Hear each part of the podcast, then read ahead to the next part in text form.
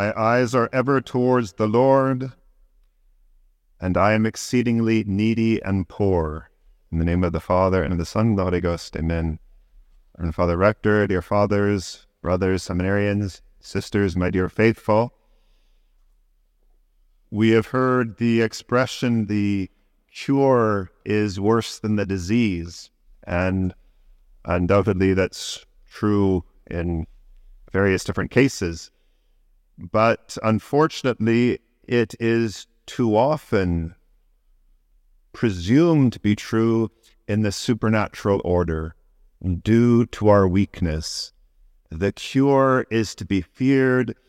The disease of sin is, well, familiar and therefore tolerable and at least not as frightening as the cure that might be presented.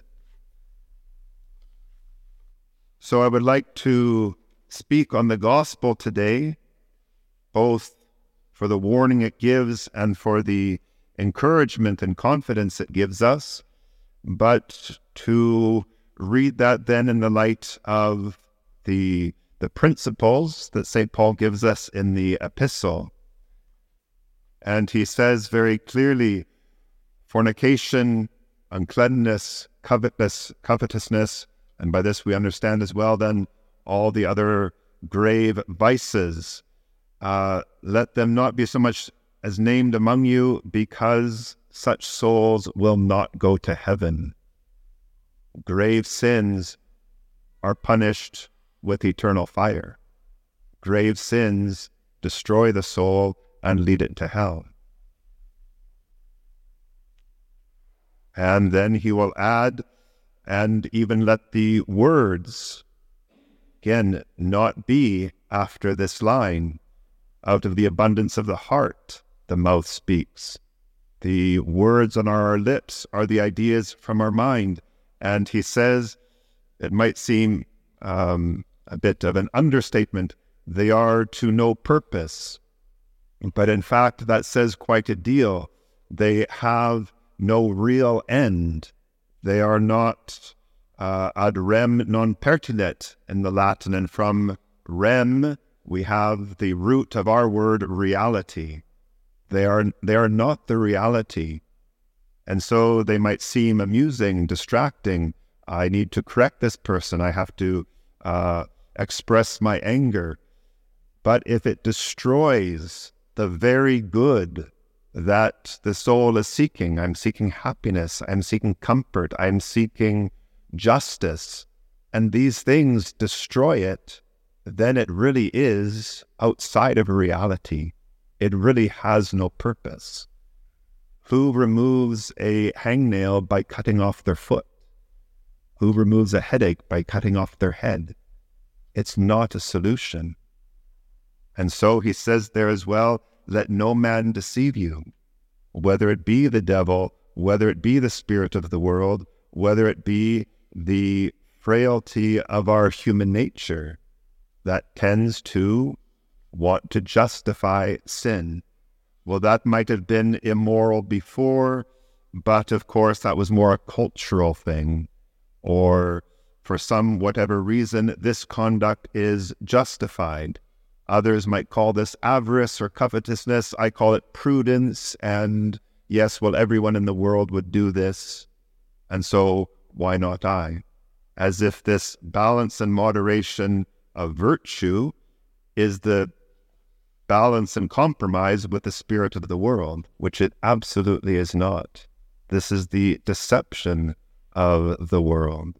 And so you have that very solemn warning that sin does, it has, and it always will lead to hell. And so do not walk in that darkness, but walk in the light which Christ has given you, not in the spirit of the world, but according to the light of Christ. And so when we have that solemn warning, we see it really exemplified in the account of the gospel today, and the history that it gives us. And you see again with the certainly the, the wisdom planned by, by God, the, the real destruction, the cure, first of all, is in the, the soul of a, of a dumb man. St. Paul has said that evil talking is to no purpose. It is the destruction of the very purpose of speech to use it ill. And we see the soul under the control of the devil. Really, he can't speak at all. But in the at the beginning of Lent, we saw the temptation of our Lord in the desert, and this was, of course, the example by which we are to fight the world and the flesh and the devil. But lest we think that the battle is simply that of our Lord and the devil, we see no, the battlefield is the human soul. The battlefield is us. And we have, of course, the great miracle. Our Lord drives the devil out. And what is the immediate reaction of those around? The cure is worse than the disease. Beware. Yes, you can speak now, but where is this going? What might he ask you to say? Maybe some prayers. Watch out.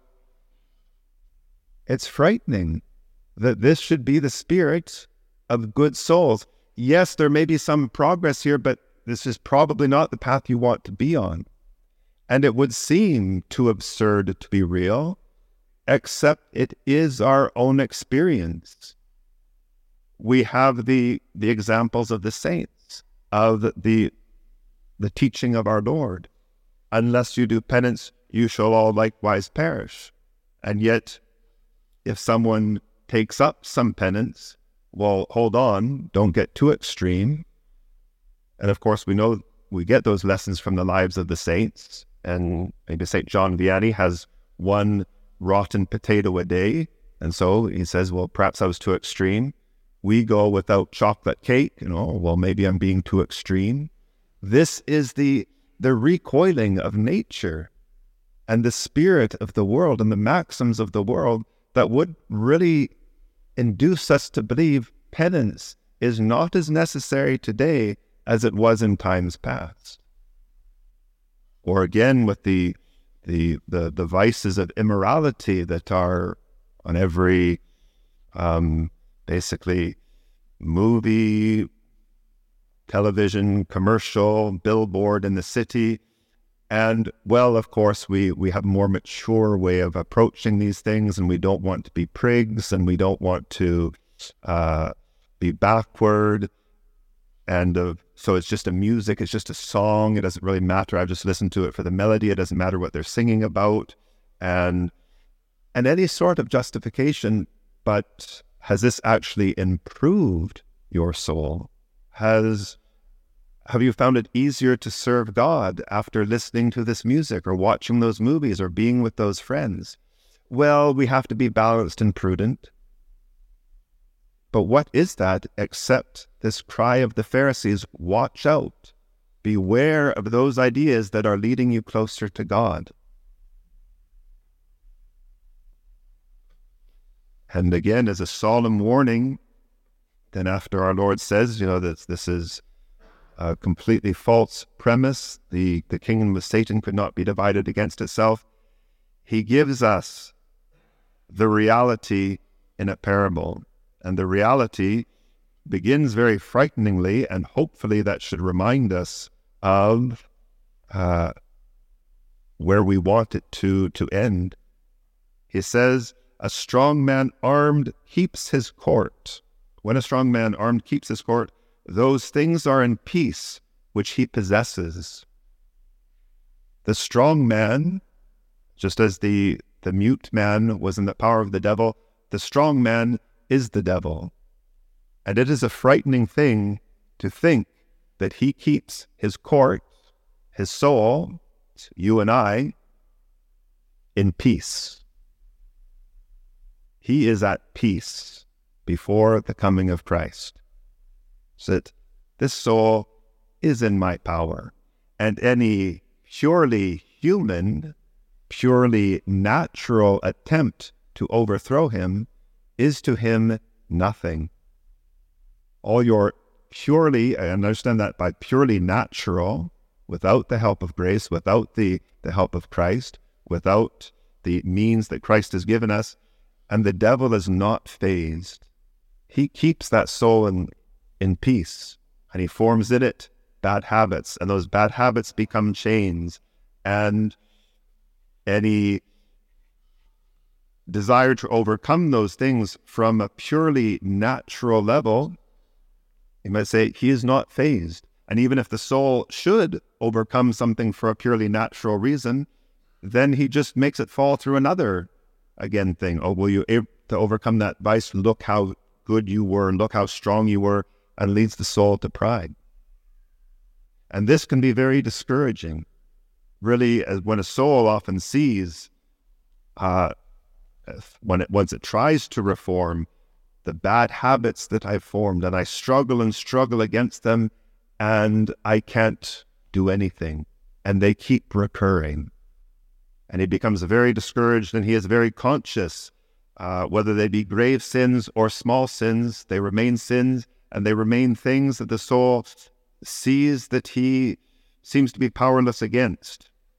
And the reason is that alone he is powerless against them and that our Lord says, But if a stronger than he, a stronger than the strong man, come upon him and overcome him, he will take away all his armor wherein he trusted and will distribute his spoils. And there you see the triumph of grace.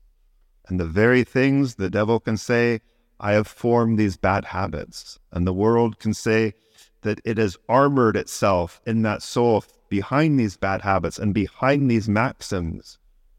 And yet, with the touch of grace and the response to grace, that armor is taken away.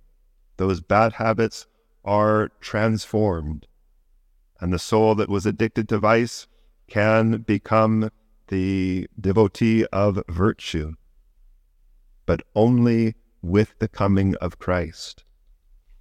And that is why the introit seems to encapsulate, as they um, as they always do, but perhaps in a few days so well as now, that our eyes must be upon the Lord, not upon the maxims of the world, and we must be conscious of our neediness.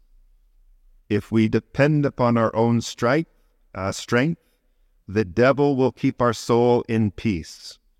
But if we turn to the stronger man, if we turn to Christ, if we make use of the means of grace that he has provided, he will destroy the kingdom of the devil in our soul. Those bad habits, the addiction to, to vice, the the darkness of the intellect, which is so quick to um, to justify sin, to excuse our faults, And the whole gospel reminds us that we really are in this battle. It is a battlefield. The battlefield is the soul, and both are are fighting against it. And we might say what applies to the kingdom of Satan applies to the kingdom of God. It will not stand if it is divided within itself. And Christ takes us into his kingdom. And if being in that kingdom, I then open the gate to sin, open the gate to temptation. I am dividing it. I am dividing myself. I'm separating myself through recklessness, through presumption from uh, that which our Lord would call me. The to to again, I am needy and exceedingly poor. Well, what will happen to me if I at any moment say, well, I, I don't need that grace, I can presume on my own strength, I can expose myself to that temptation, and nothing will happen. I will find that I will fall. So let us, again, in that sense of our dependence upon grace, show our true confidence by aligning ourselves in that battle with our Lord and just as a practical means of doing so, one of the most necessary recommended to us by the saints is the examination of conscience. The examination of conscience, which many will simply reduce to the cataloging of their sins, which, although an essential part of the examination, is perhaps the least important part. The most important part will be the sorrow for the sins committed. And then, just as important as that, is the resolve and the plan of how I will avoid those in the future. Because really, it is a battle. And the gospel ends, as you know, with the example of the the devil wandering about but has no place to, to go, so it returns to the soul stronger than before. Because unfortunately, in the case in the gospel, it finds the soul empty. It finds the soul without a game plan. It finds the soul simply relaxing in its freedom from sin, but no resolve of pursuing virtue. And that is really what the, the examination of conscience is meant to do to see not only that I sinned five times this day, but how I sinned, where I sinned, and how am I going to avoid that sin in the future. If we treated our soul with the same seriousness that any man would treat his business, then we would quickly be saints.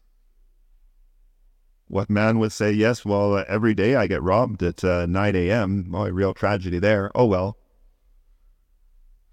And yet I say, well, every time I'm with this person or every time I, I go to that, that place, I, I sin. Oh, well. Are we serious? Do we really recognize that we are in this battlefield or do we pretend that what St. Paul is, says is not true? Maybe fornicators, maybe the covetous, maybe the unclean, maybe they do go to heaven. Maybe I'll just keep telling myself that in order to push off the day of reform, push off the uh, the day of grace. We must not do that, and also we must not trust in our own strength. So Again, turn to our Lord, turn to this strong man, and take confidence in him that wherever I have been, whatever sins I have committed, whatever bad habits I have formed, um, that is an armor that can be undone.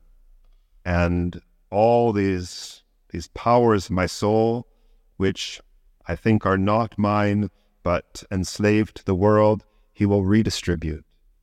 And he will, if you like, Give me, give my powers back to me, as he first created them in me, and he will restore them to me, that I might restore them to him. In the name of the Father, and of the Son, and of the Holy Ghost, amen.